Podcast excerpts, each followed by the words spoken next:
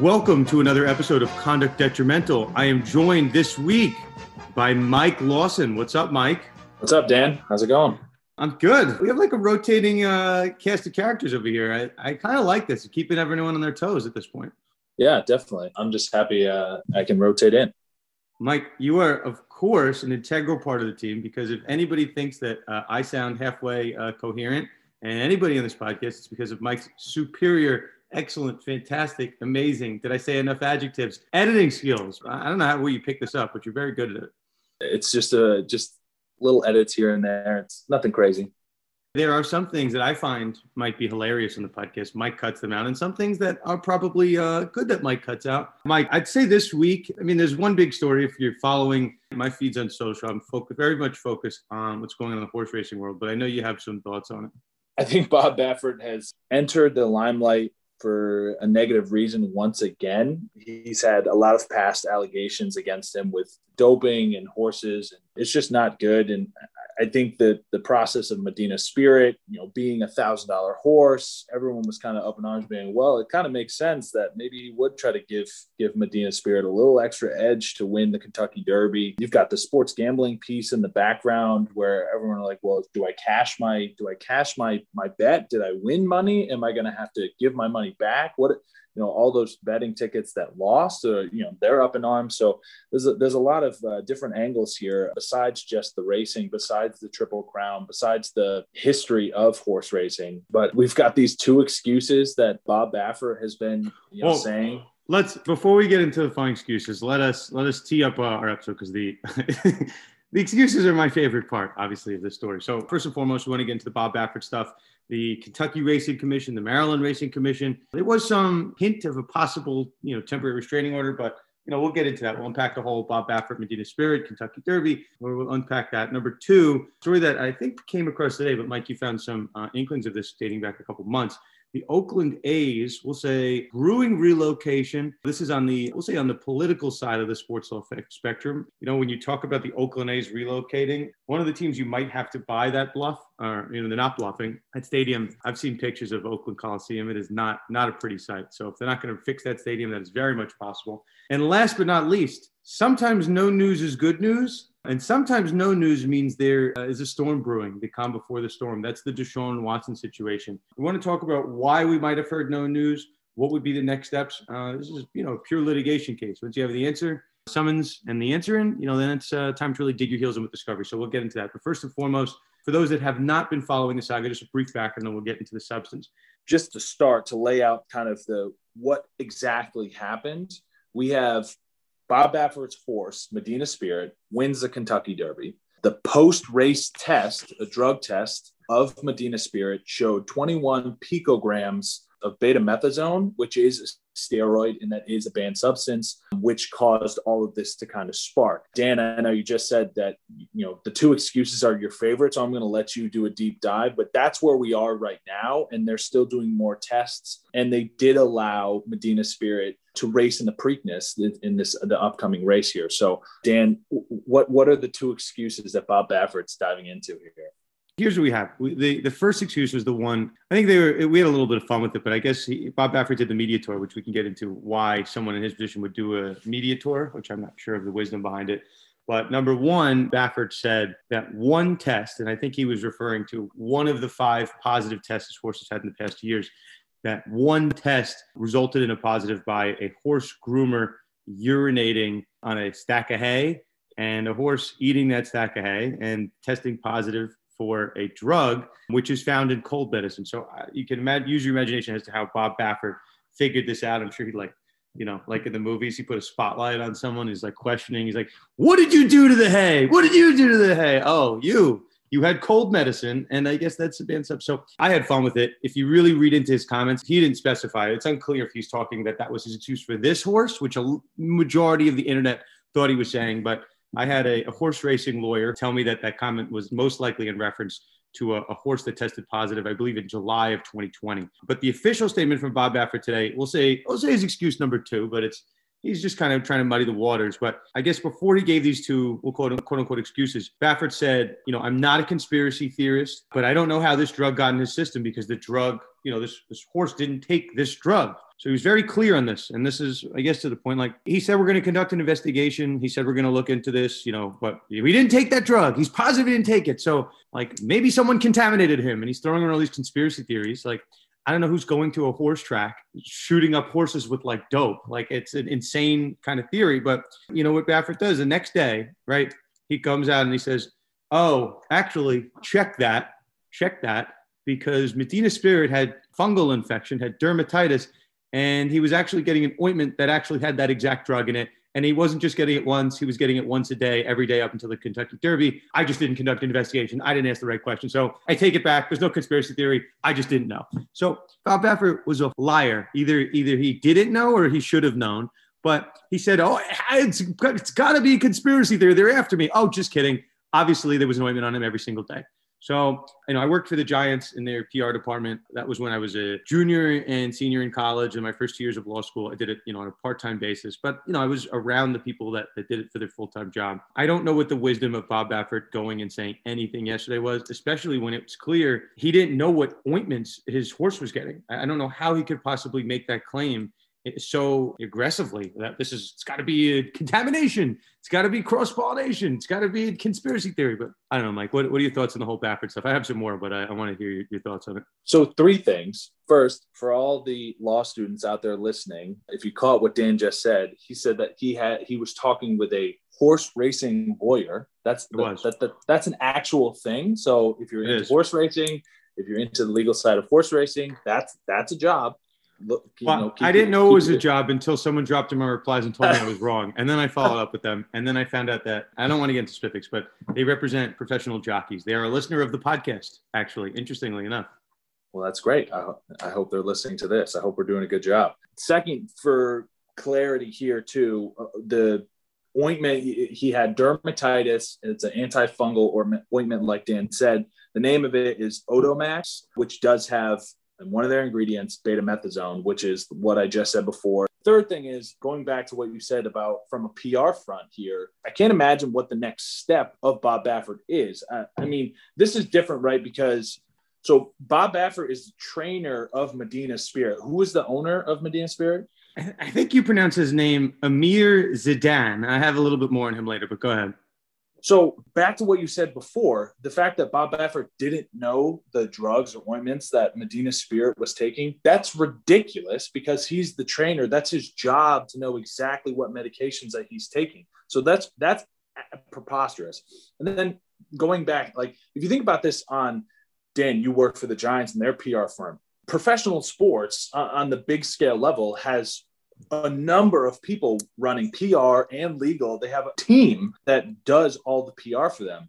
Bob Baffert, I don't know who was talking in his ear, but they clearly don't have a big team. Or I don't know if the owner was appreciative of some of the comments that Bob Baffert was saying. Maybe he was just trying to get ahead of it. Muddying the waters, like you said before, is something that probably he was doing. But what's what is his next step? What's his game plan here? Maybe maybe it is the antifungal ointment, like Otomax probably is more realistic than a trainer taking cough medicine and peeing on the hay and then Medina Spirit eating the hay. But now what we have is we have Medina Spirit who's going to race in the Preakness, while in the background we still have all of these tests and investigations going on. Bob Baffert, who also said they're doing their own independent investigation. What is Bob Baffert's next step here? Uh, let's have a little bit of an academic exercise. I know it's not going to happen at this point, but there was a world which I was, you know, you know me, I'm, I'm excited when any stuff like this happens. But if he did get banned from the Preakness, and we should talk about well, how he could have been, there was a world where Bob Baffert might have had to file a temporary restraining order to block Pimlico, which is the host of the race and the Preakness, from basically enforcing that ban. That would have been a really interesting one. Uh, obviously, we're not going to get to go there now, but for temporary restraining order, you have to show, you know, some type of irreparable harm which I think probably would have been shown. I think you satisfy that level of it. But then you also, you know, reparable harm, aka like Medina Spirit's not gonna be able to go for the triple crown. The horse is gonna be worth less money. He can't race in the in any type of triple crown again after this, obviously, because he can only race as a three-year-old. Yeah, the other one is likelihood of success on the merits. And I don't know why. I, I feel like Pimlico is a private organization. They can do whatever they want. Now, what would have forced their hand to some extent as if the Maryland Racing Commission had stepped in and had made some type of suspension of the horse himself. Right now, I believe, and uh, you know, I, I done. I think I know enough about this at this point. Bob Baffert, as a trainer, is suspended from the Kentucky Derby from Churchill Downs. That came out uh, shortly after this decision, and I should mention five medication violations in the past year for Bob Baffert, which is not normal. Horse racing has a black eye in some sense, but one trainer having five, and especially a trainer of Bob Baffert status, which we should mention. Bob Baffert is like the LeBron James, the Tom Brady, the Michael Jordan. He's, you know, I, I, was listening to a podcast last week. They said if he won the Kentucky Derby, he would he would go down as the greatest trainer of all time, and he already has the record for Kentucky Derby. So that gives you. That's why we're dedicating a whole segment to Bob Baffert. Just to clarify for all the listeners, so you don't have to go look it up. Bob Baffert has has trained two Triple Crown winners. In 2015, he trained American Pharoah. In 2018, he trained Justify. And Dan, you just mentioned the the record. Baffert has won six Kentucky Derbies, seven Preaknesses, and three Belmont Stakes, and three Kentucky Oaks. Kentucky Oaks is separate, but he is a decorated trainer in this sport. So he's a big deal. I mean, so I guess he's challenged suspensions before at hearings. The only reason I brought up Bob Baffert, Bob Baffert is suspended from Churchill Downs temporarily his horses were never at any point suspended from the Preakness. So there was some misinformation going out. Why the horses are not suspended by the Kentucky Racing Commission or the Maryland Racing Commission or the New York Racing Commission is where the Belmont occurred. There's a rule in horse racing, which uh, I tried to become as familiar with it as I could over the last you know, 48 hours. Essentially, you take a post race test, and then there's a second race test. It's called the split test. And the second, the split test, the first one you do right after the race, maybe takes a week or two to come out, right? The second test takes about six to eight weeks to come out. And Bob Baffert is suspended pending the results of that second test. And the race results of the Kentucky Derby are pending the results of this second test. So the Kentucky Derby, in their own discretion, I mean, it's not really discretion. If the test comes back again and it confirms the test, it's not a false positive, it's confirmed. The race results will actually be flipped. Mandaloun, who finished in second place, who my lovely nanny had actually placed a fairly large bet on, she lost that bet. She had Mandaloun, I think, at like 20 to 1. And even though Mandaloun could, in theory, go down in the record books as the winner of the Kentucky Derby, the bettors are never going to get that. So if you put a bet on Medina Spirit, which I know Big Cat over at uh, Barstool had a big bet on Medina Spirit, he gets to cash that bet. That bet gets to stay in play. So just an interesting little footnote in history. Even if, which I don't think will happen, because Medina Spirit's not, you know, not some blue blue blood horse. If Medina Spirit wins at the Preakness, and let's say he goes on to win at the Belmont. If the Kentucky Derby unwinds his win, he's not a true Triple Crown winner. It's an interesting footnote if it does happen. I don't think it will, but interesting. Yeah. So I think that kind of sums it up for uh, what, what, where we. I have one more thing, Mike. Okay. Now, in the statement where Bob Baffert basically, so today he kind of comes out and he goes, "Mea culpa, I messed up. Uh, the ointment, I didn't know about the ointment. I'm sorry. I'm sorry." He did like the South Park thing. You know, he's like, I'm sorry. I'm sorry. Now watch this. This is the end of his comment. Ready? Bob Baffert saying he's sorry, right? The ointment, you know, he knew it, it was with the horse. Quote, Medina Spirit earned his Kentucky Derby win, and my pharmacologists have told me that 21 picograms of betamethasone would have no effect on the outcome of the race. Medina Spirit is a deserved champion, and I will continue to fight for him. Okay, so I, I leave you with that. It's the end of his statement that he gave out today on Tuesday. So uh, number one, I think it's a little bougie to call them pharmacologists. Let's call them pharmacists. Who, who says pharmacologists? Mike, don't tell me you know any pharmacologists. First of all, this is a Dan Snyder type situation. You're, I'm going to call them pharmacists. Whatever these pharma bros are, okay? Um, these pharma bros are basically employed by Bob Baffert to tell them whatever the hell they want to tell them. So, Bob, I don't really believe you that 21 picograms have, would have no effect on the outcome of the race because guess what, Bob? They wouldn't be illegal, and that, that level wouldn't be illegal if it didn't have an impact on the race. They're anti-inflammatories. They're not pure steroids. They don't make you bigger, but they they help kind of mask issues that a horse would have in pain. That's fair, but in the same context, like obviously when you go to trial, you have experts that you pay that are going to give you opinions that you want. So it, it's the don't same. Don't believe them either, but don't don't don't. Then they're not credible. I, I'm not I'm not saying that. That is not, up to the jury who's the jury of court of public opinion doesn't buy it, Mike. I'm, I'm just pointing out. I'm a voice of the people. The last part of this uh, comment Medina Spirit is a deserved champion. I will continue to fight for him.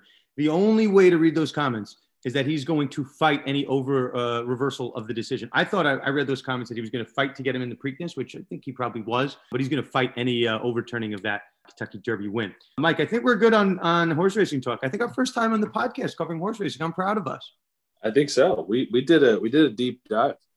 I'm also a degenerate horse. Uh, I bet on horses a lot, so I'm not sure why it has not come up on the podcast. But I grew up next to a horse track.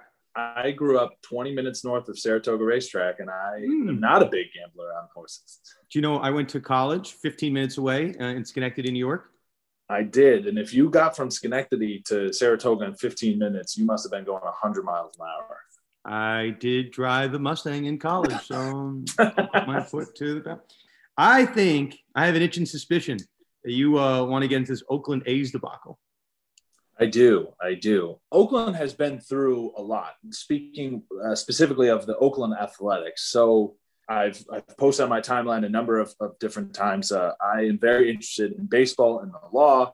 I did my final, you know, my final paper, my writing requirement for law school on the Major League Baseball exemption, the antitrust exemption. Oakland is wrapped up in that exemption. But what we have right now is the, the latest news is Major League Baseball has basically granted the Oakland Athletics the option to explore new markets. Now, with that, this isn't the first time that Oakland has attempted to explore new markets. They did it years ago. Uh, I, I want to say 2015 uh, when they wanted to go to the Bay. They wanted to go to San Jose and move about 40 miles from where the current Oakland Coliseum is, and they wanted to build a new stadium. However, going back to that Major League Baseball antitrust exemption, there is a rule called the territorial rules. Uh, and basically, this is a part of this antitrust exemption. And the Major League Baseball restricts teams to move a franchise to another franchise's territory. San Jose is on the Bay and it sits in the San Francisco Giants territory. Now, when all that happened, the Giants and Major League Baseball refused to negotiate with Oakland. And Dan, I know you're a Giants fan, but to the Giants' credit, they were allowed to do that. Go Giants, but go on. the Giants that that it was, you know, it's fair for them because they're gonna they're gonna ride on this exemption that Major League Baseball has because they don't want their market being split by another team when that's not already established, right? Like you have New York Mets and New York Yankees, they are clearly both in you know New York City, but they, they've got their own distinct fan bases. Here, Oakland already is 15 miles away from the, the Giants territory, so it's already close for comfort here. So what the Oakland Athletics have now gone on because they wanted to get out of the Coliseum, the Raiders got out of there, they went to Vegas. The Coliseum was built in 1968. It's just not in the best shape. It's not a great market. I mean, even the Athletics owner John Fisher said the future success of the A's depends on a new ballpark. So this has just been their their go-to, their motto, and what what they wanted and what they've done is they have a waterfront stadium in Oakland and it's a Oakland Ballpark Waterfront District project. And I'm going to go through the specifics so I don't mess it up. It's it's a very very large project here, and it's besides the stadium. So you have a 35,000 fan stadium for the athletics, and it sits on a 55 acre Howard terminal portion of the Port of Oak. The project includes 3,000 apartments uh, or condos, 1.5 million square feet of commercial space, up to 270,000 square feet of retail space, a hotel up to 400 rooms, and more. Now that's the project. That's the proposal. They, uh, they're calling it the uh, Howard Terminal kind of project. The Howard Terminal is the location that currently sits there. Now the issue that besides Major League Baseball having this kind of the, the territorial rule that I just said about potentially looking for a new market, moving the stadium, building a new stadium, this project now that, that they wanted, they're like, okay, fine, we're going to stay in Oakland, but we need a new stadium. That's what this project is. However, back in February, there was a lawsuit and it was listed as the Howard Terminal lawsuit, where a coalition of, of kind of companies and industries in that area in the industrial section of the Port of Oakland filed this lawsuit against the Oakland Athletics because they went to rush their environmental impact report, right? This is a part of uh, the situation where they need to file the change in the environment that they're going to be doing building this large project here. So uh, Oakland Athletics wanted to rush it, so they they were you know working with uh, the city of Oakland and to to lay out everything that was going to be changing because what what is happening is the athletics are converting the downtown waterfront which is right now purely industrial it's a the Oakland port is a purely industrial uh, zone and they're converting it to a mixed use environment. So that's going to put new stresses on the city's infrastructure, on their transport systems. You know, they, are going to it's going to lay out a, a, ton of different issues and different differences in the environment. So that's what the environmental impact report is. They want to get this project underway. They want to rush this. Even the mayor, spokesperson for the mayor, said like we want to keep you know Oakland here. So back in February, an Alameda Superior Court judge ruled in favor of the Oakland Athletics to allow them to put their at least draft of this environmental impact report so they can move along this project to build the new stadium. Dan, that brings us to the news here and what I just said before. Major League Baseball just gave the Oakland Athletics approval to look look at new markets. Now, behind the scenes, Oakland has what I was just saying, all of these different issues that they've been struggling within the city of Oakland and getting the project approved. Now we have the back back since you know 2015 the option to move to a new market. Now, Dan, where do we stand with Rob Manfred in the situation of new markets for Major League Baseball team? I mean, I, I think it's going to be up to the A's if they want to move. I don't know if it's, I mean, Manfred put his seal of approval on. It's got to be approved by the owners, the ultimate site that they choose. But I guess, you know, we're trying to figure out, I mean, I think the, the fun questions, right, are like where they're going to move and like if they're going to move. So, you know, for the, the history of the A's, they were started in Philadelphia and then they moved to Kansas, uh, I want to say in around the 50s. But they've been uh, in Oakland since like the late 60s. So it's a franchise that's moved a couple times. It's not like the Yankees or like or the Red Sox with Cubs. Like this franchise has moved around a couple of times. So it's not wouldn't be so shocking if they moved. But you know, Mike, you you pointed out it's all over the, the statements. It's like, you know, three years ago, maybe it's maybe it's four years ago at this point, but you had the Golden State Warriors, which are technically in Oakland. You want to call them the Golden State, you can call them Golden State, but they were in Oakland. You had the Oakland Raiders and you had the Oakland A's. And all of a sudden, a city is about to lose all three of its teams. So is it possible that they're going to leave Oakland? I'd say it's almost probable because I'm sure when the Warriors tried to leave, the city tried to keep them. I'm sure when the Raiders tried to leave, the city tried to keep them. And it's the same thing happening again. But uh, Oakland is now 0 for 2 in trying to keep its team. So uh, if you're a betting man, I think the odds are that they're going to bounce. So I'm, I'm, you read the reports, I think Las Vegas is the favorite, and that's where the Raiders went. So it wouldn't be that shocking. You know what, Mike? I, I I'm going to say the leader in my personal clubhouse is Omaha, Nebraska the Omaha Athletics has just has such a fantastic tone to it. But you know what I learned, Mike, and fun Nebraska things. I, you know, you know me. I obviously, you know, if I see a, a spot to highlight the lovely state of Nebraska, I'm going to do it. Omaha is where the College Baseball World Series is. Okay, Nebraska obviously have the best fans in the world. It's not even really a question at this point. Um, but Mike, would I don't know if you know, you know, I don't. I talked about it on Twitter. I didn't talk about it on the podcast. But Creighton, which people have heard of, I, I don't know if you knew Creighton, Mike, was in Omaha, Nebraska. Creighton and Nebraska fans hate each other. But yes. I mended I mended some fences between Omaha fan, or between Creighton fans and Lincoln fans. That's where Nebraska is. I got to get got to get Lincoln and Omaha on the same page. I got to broker this deal because Omaha is a real baseball city. It's got a, it's got a AAA team over there too. Mike, you know Darren Heitner, you know, and Darren uh, Darren listens to the podcast. He told me he listened to it between between runs and working out. Darren, I'm going to talk to you now. If you can get college athletes paid in the state of Florida, I'd like to bring pro baseball to Nebraska. I feel like then sports law is just taking over the world at that point. That, Mike, would, I think I would get like a medal of honor if I could pull that off. Uh, maybe. I, maybe, um, maybe, maybe, maybe, a, maybe a star outside the stadium. Maybe a bale of corn in my honor. How about that? I was about to say, how about them hay? apples? A bale of Baffert hay? Do you call them bales of corn? Is it called a bushel of corn? bushel of corn. I'm going to get a bushel of corn in my honor.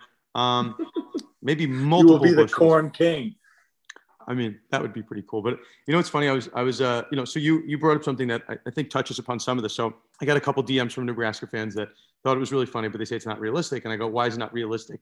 They go, because Nebraska is Kansas City territory. And that's, I mean, I'm sure if you looked at the territorial map of Major League Baseball, Kansas, uh, Kansas City has Nebraska that would probably voice some objection amongst owners, right? What team right now has the Nevada, has the Las Vegas market? None. That's what makes it such an attractive option for Major League Baseball. You're tapping into a new market.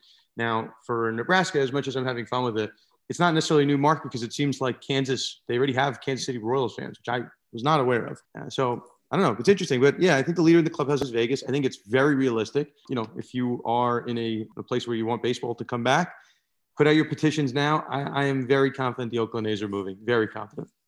Speaking off the cuff, Omaha and Kansas City are only two and a half hours apart. So if I was a betting man, that that probably in Kansas City's territory. I'm going to wage war against Kansas at this point.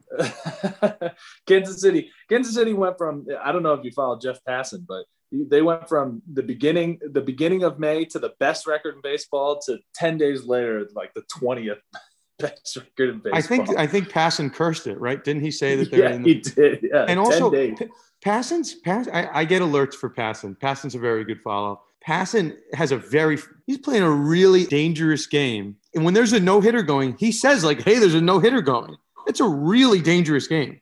Yeah, but the curse only works if you're like actually there, I feel like. You, you don't. No, you, don't you can't talk to the about pitcher. it. You don't. You don't tell. You know, typically the announcers will be like, "Oh, no, like you know, don't talk about it, or whatever." But I don't know. Going back to, so you mentioned Vegas. You talked about obviously Omaha.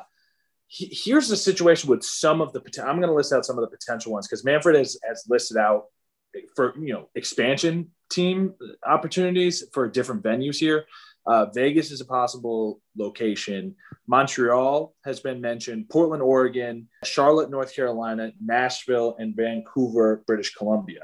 Now, Las Vegas has a good tie because that's where the Oakland Athletics AAA team plays. So it kind of makes sense, but then it kind of screws up like, where's their AAA team going to go? Unless they just stay in Vegas too, that's fine, whatever. Montreal is now you're now you're getting to the East Coast. Montreal, Charlotte, and Nashville. Charlotte, Nashville's not, I guess, East Coast, but it's it's in Central Time, whatever. But it's like there on the East Side, right? Now, in the AL West, you have the Athletics, the Astros, the Mariners, the Rangers, and the Angels. So if the Athletics were to move to the opposite side of, of the of the country, I, I think that's a little silly for them. They would have to travel so much more. I think realistically, Vegas makes sense, or even Portland, Oregon, and, and Vancouver would make sense because they're at least still on the West Coast. Vegas, Vegas is the most obvious one because the, Ra- the Raiders went from Oakland to Vegas, so they're seeing that as being a success. I mean, Vegas has a ton of space to build; it's a desert. So I, I don't know. We'll we'll see where that plays out. I think Oakland is doing everything they can to keep them. Like I said before, the sp- spokesperson for the mayor said, you know, our our goal is to to maintain Oakland, uh, the Oakland Athletics, keep them, uh, and they're they're actually siding with the Oakland Athletics on their urgency to build this stadium, build this project. Like I said, with the the case that's moving forward here. So, if you if you don't have anything else, you know, really on this one, I think we can wrap this up. That's that's really all. We'll see what what, what happens going forward here. So, last but not least, uh, third topic, to Deshaun Watson. Um, yeah, I I uh, I got a I had a radio interview on it. Um, I, well, it's going to air tomorrow, but I did it for Louisiana Lafayette, and the question keeps coming up. It's like, why is there no news? And I and I tweeted about it, um, you know, a few minutes ago. There's there's two questions that are really, you know, wh- why is there nothing? Right? We went from press conferences every single day uh, from Tony Buzbee and then Rusty Hardin. He wanted to get on the press conferences. So this is the battle of the press conferences. And then nothing. And then absolutely nothing. I know I tweeted maybe a week or two ago that, uh, you know, it'd been 23 days since Tony Buzbee posted on Instagram, which I was having fun with. But now it's almost like, it's almost been like 40 days since Tony Buzbee hasn't posted on Instagram. No, nothing whatsoever. No comments. I, I know um, from someone from the Houston area that Buzbee's getting, uh, feeling the heat from Houston Texans fans. That's his market. That's his constituency. So when, when there is no news for that long a period of time, really, it's been a couple of weeks after um, news back and forth every single day. There's there's one of two things, and I kind of alluded to it, you know, when we were talking about the top. It's like, is it the calm before the storm, right? It, will there be criminal charges that will be followed, filed? I've always thought that that was a definitive possibility. I don't. You have 20, 20 victims who allegedly don't know each other and have no connection to each other. If you really want to buy that angle of it, that they really don't know each other, I, I, think it's a really strong criminal case. Uh, you know, obviously things could fall apart and the witnesses could choose not to cooperate, but I, think there's enough there to be picked up, at least from what I'm seeing uh, on the outside. Um, so that's the calm before the storm. You know, in that in that scenario, why is Tony Buzbee not Instagramming and doing press conferences? Because maybe the DA's office got in his ear and said, Tony, hey, don't fuck the case up for us. How about that? How about you stop uh, poisoning the well poisoning the jury pool? Why don't you stop talking for a little bit? How about that? Or is the timing is also suspicious, not suspicious, but coincidental. You know, his his clients, his the victims just came forward with their alleged victims came forward with their names, and they came forward. And you know, I've, I've always thought that Tony Buzbee has treated this case a little bit like a circus. You know, there's been people have dropped in my DMs and have said maybe he's treating it like a circus to take the attention off of his clients and to kind of empower them to come forward because he's going to the blame's going to be on him. And maybe his client said, "Hey, Tony, we, we think you're cheapening the case with these press conferences." That's also possible. In both of those scenarios, um, the, the civil case is still and criminal case are still going on. That's the point. And there's a tactical reason for not speaking. Now, the other reason, which Rich Eisen, uh, he had a comment that he said he heard at the draft that a, uh, a settlement was in the works. Um, I know that's been uh, contested a little bit today from different people that it's not in the works um, because if a settlement was in the works, I think the court of public opinion would be ready to skewer Deshaun Watson, even though as attorneys, we know that sometimes you settle a case, even if you're not guilty, sometimes it makes economic sense in a cost benefit analysis. Hey, if it's going to cost me my career and I'm Deshaun Watson, in my career, I can make $100 million, $200 million. Maybe there's a world where you settle these cases for a million dollars each and you walk away for 20. So, you know, the second option is they're, they're quiet because Rusty Hardin and Tony Buzbee right now are trying to work out a settlement between themselves. Possible. I'm sure they've been talking settlement on and off, but uh, I don't know. I mean, what, I have my thoughts. Mike, what do you, which of the two do you think it is? I saw the settlement the settlement talk, I mean, unless there's a definitive, there's no way that Tony Buzbee would come out and say, "Yeah, we're talking." I mean, him being quiet, I think when you said the DA, that that actually sparks my thought. Like before, like when the DA got involved, I really thought that they were going to kind of close trap here. Like, like Buzbee was talking to get, I think, press out about the case that these are legitimate claims allegedly, but I think bringing it to the court of public opinion was not the best move, and and we've uh, we've talked about it a number of different times. But also, you have to think about now that the the plaintiffs are actually named, you have to think about what every time he says something in the public, that that is a, a is a danger to them because now you have anybody who might be supportive of the Texans or Deshaun Watson. You have the potential for you know the plaintiffs to be like gone after whether it's their social media or like actually going to their house like that you have to think about that. So the more quiet the calm the storm is it kind of takes the heat off of those plaintiffs in in that sense too. I think the da is more more accurate. I think that they're probably saying like hey let us do our investigation stop like talking and we'll we'll see what actually comes out of this. But i i don't disagree that there might be settlement talks in the background. I don't know if there if if there are serious settlement talks or whatever, but I agree. Yes, if if Watson, I think we mentioned this a couple of times ago on the podcast. Like if Watson was smart, he would try to settle as many cases of these as possible, just to to kind of close and, and tie a bow in this and put it behind him. Uh, it, it also at the same at the same level, like he's done with the Texans. Like he does not want to play for them anymore. There's supposedly trade interest. I, I keep I don't know. The I Eagles. Mean, I saw the Eagles. I saw the well. I saw the Niners pre-draft. I saw the yeah. Broncos were, were looking in on him. There's, I mean, it, these there's still interest. Nowhere. There's there's still interest for him. I mean, uh, the only thing that the, the next team that's going to get him has to deal with is going to be the same thing where Antonio Brown was dealing with was whether the NFL was going to suspend him, how long they were going to suspend him, because the ball is still in the NFL's court here. This is worse. Have, this is, if you ask me, this is worse than Antonio Brown. Though I know. I think Antonio so. Brown. So too. Well, you know, Antonio Brown was a, a, case of alleged rape. This is, you know, uh, it's maybe quantity versus quality, whatever you want to call it. There's 20. There's 20 plus individual victims or alleged victims. You know, so it, it's a tougher one to defend, obviously. But I, I do want to point out, you know you and I, Mike, we're, we're in practice at this point. You're now, uh, well, uh, Mike, how's your first year of practice of law going? Oh, not a, a, full year yet, but it's going. It's going well.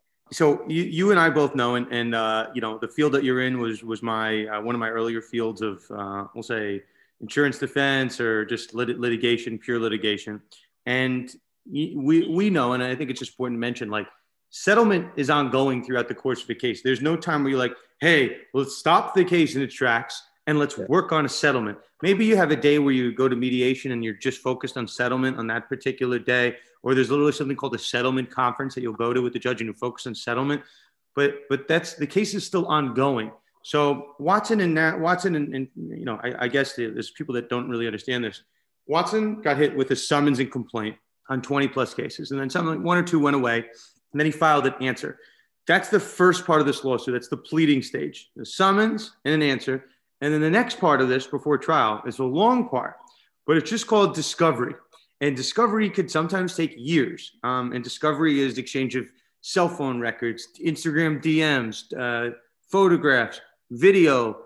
It could be anything. It, it's anything and everything. And, it, and once you have enough, uh, we'll say discovery is the real term for it. It's called discovery, document exchange. It could be voice message, whatever it is. Once you have enough, um, you're ready to then go to depositions. And uh, I know uh, I was at a, I did a talk recently, NYU undergrad, and uh, it was an international class, and they didn't understand, they didn't know what depositions were, which I'm like, you know, maybe I didn't know what depositions were when I was in college. So I know we have some college kids that listen. Depositions, if you've ever seen the movie uh, The Social Network about Facebook, that's what a deposition is. People sitting around a boardroom and they're asking questions. There's a very funny, uh, hilarious episode of The Office, obviously one of my favorite, where it happens as well when they're reading Michael's diary great episode, fantastic episode.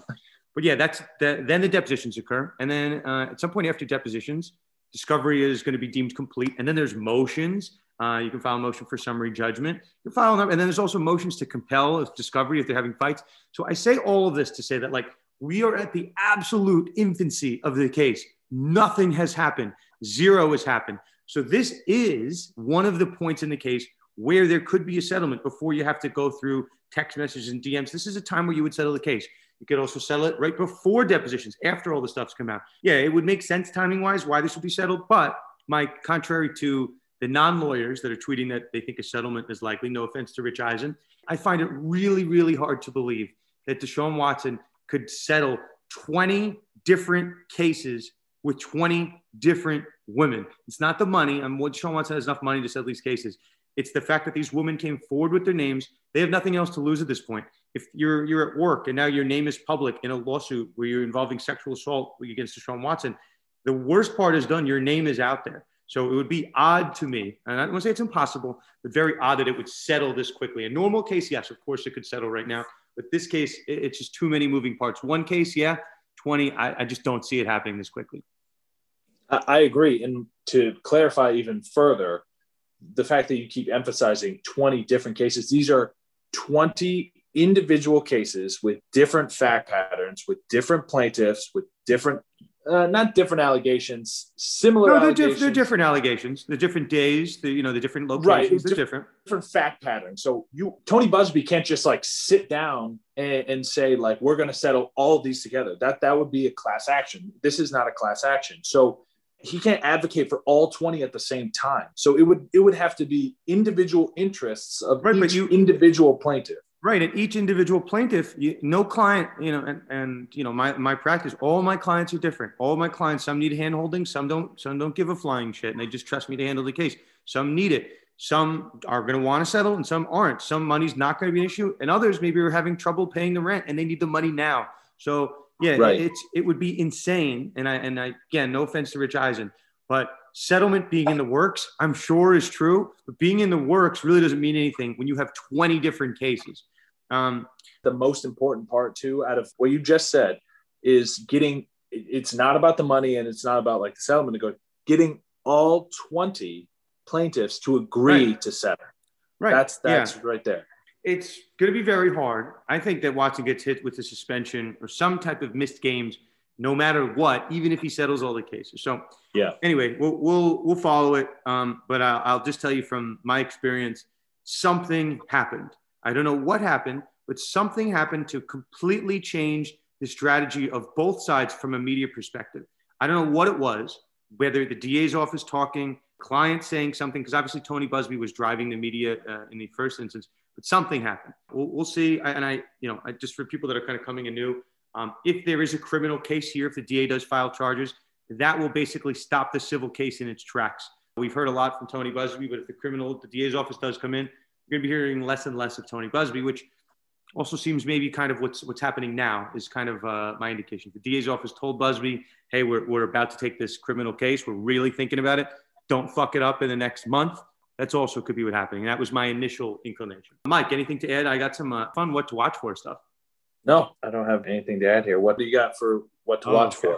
for? Okay. So I think, uh, as you know me, Mike, I'm a very uh, audio person. I get, I know it's like when you grow up, you're like an auditory learner or a visual learner. I don't know what any of that stuff really meant growing up. Uh, I just, uh, I know now in my adulthood, I love podcasts and I love documentaries. I can't really, I don't I mean, obviously I can read, I'm a lawyer. I just don't like reading long form stuff. I just, uh, maybe it's my ADD, I just can't get through it. I listen uh, and I watch a lot. So this past weekend, I discovered that Hulu has an amazing documentary section. Get ready for this one, Mike. I got three up your alley. Okay. All right. The Orange Years, which is a documentary on Nickelodeon, the, the boom and bust of Nickelodeon. I, this is all the shows I grew up on. It was fantastic. It was really, really good. Rugrats, Doug. I, hopefully, I'm not dating myself, but Rugrats uh, was a show that literally like I grew up on. Really cool to see how they put all those shows together. Are you a Nickelodeon guy, or is that is that after you? No, I was, I was huge, huge Nickelodeon. I'm right. I'm right in there, right in the '90s, the, the peak of Nickelodeon. I love the the before and after pictures of Nickelodeon Studios, where it was like you know covered in slime in different colors, and then the the post like picture of it was like very monotone, like muted colors. And it's like what happened to Nickelodeon? That's great. Actually, I, I should. I, will have to check that out. Uh, that's pretty interesting. So this one, Mike. Well, I, I mean, I'm not going to do a full deep dive in it. The WeWork documentary, which I know is getting a little bit of social buzz. It's basically like if Fire Festival, Fyre Festival happened in a corporate environment. It is absolutely wild. It's like the number one documentary on Hulu. It's, I think it's the number one thing on Hulu. It's very good. Watch that one. People, I'm sure, have heard of that. The third one, which I had never heard of, and no one recommended it. I was just scrolling like a psychopath through Hulu documentaries, and I saw one called "Who Let the Dogs Out." So obviously that piques my attention because I'm a big Baha Man guy. My favorite song of all time. No, I'm just kidding. Um, um, so I watched the trailer.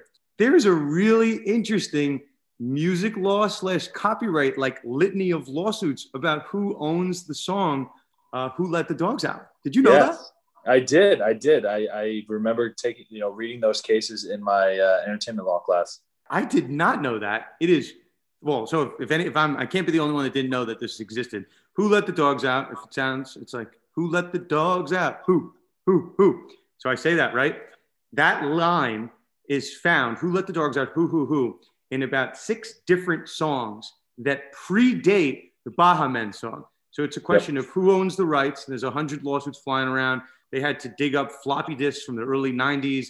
It is so good. And I, it's like, it's like the one documentary, the legal documentary I never knew existed, but now like I'm recommending to everyone. It was really, really good.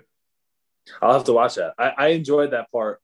Entertainment law for again, a law, the law students listening. If you have an entertainment sport law, you know, like sector, if you have an entertainment law class, it's basically you know uh, intellectual property like minus patent law, and it's just entertaining entertaining cases just like that. Um, it, it's pretty it's pretty cool. So I, I'll definitely have to check that out my what to watch for. Uh, I've been really getting back into NBA Top Shot uh, of late, uh, so I'm I'm looking forward to what Top Shot is doing more recently. Uh, they're adding new badges, new you know different scores that you have, collector score.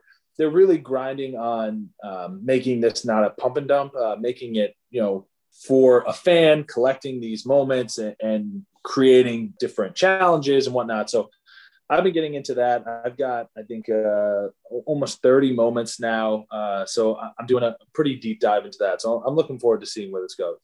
Pass me, Mike. I have 23, but I've sold a couple. I qualified for this uh, super dunk one. I know, uh, I know you got it, Mike. So I'm I very, did. Yeah. Very envious. I'm very envious. My, the throwdown dunk that I got was uh, Jusuf Nurkic on Portland Trailblazers. So pretty good card. It, it was pretty fun. It came with a few other good ones. I got a Kyrie which was a pretty good one. So uh, it, it's exciting. I, am enjoying it. Um, at first, I was kind of excited because the hype was around it. You can kind of buy them and flip them, and I made uh, you know, some money just flipping them like that. But I'm enjoying the actual collecting aspect of it now with the badges and whatnot. So we'll see where it goes. We shall. I'm trying to think. We'll, we'll hold Dan to it. If I say in the podcast, he's going to have to do it. Wallach, we're supposed to get back next week. If people are interested as to why Dan is kind of on and off, Dan does again the running joke of the podcast when Dan is on. Dan uh, does live in Siberia, so he's hard to get a hold of in, in certain time slots. But uh, more importantly, in the sports betting world, with what happened in Florida last week with the uh, you know betting or uh, gambling. The gambling law is changing with uh, Governor DeSantis coming in. Dan has been called into into active duty, so Dan has assured me that he will be back next week. We do have some fun announcements when we get Dan back on, but uh, Dan make sure to check out Dan Wallach's new article on Forbes. Definitely check that out. But yes, we do have uh, some fun things in the work. So for Dan Wallach, he is always at Wallach Legal. Myself, Dan Lust at Sports Law Lust. Mike is at Mike underscore son of underscore law. And the show is at Con Detrimental everywhere, but on TikTok, we're yours truly registered at Sports Law. I'm going to keep patting myself on the back for that one. So that'll put this in the books, and we will see you next week on another episode of Conduct Detrimental.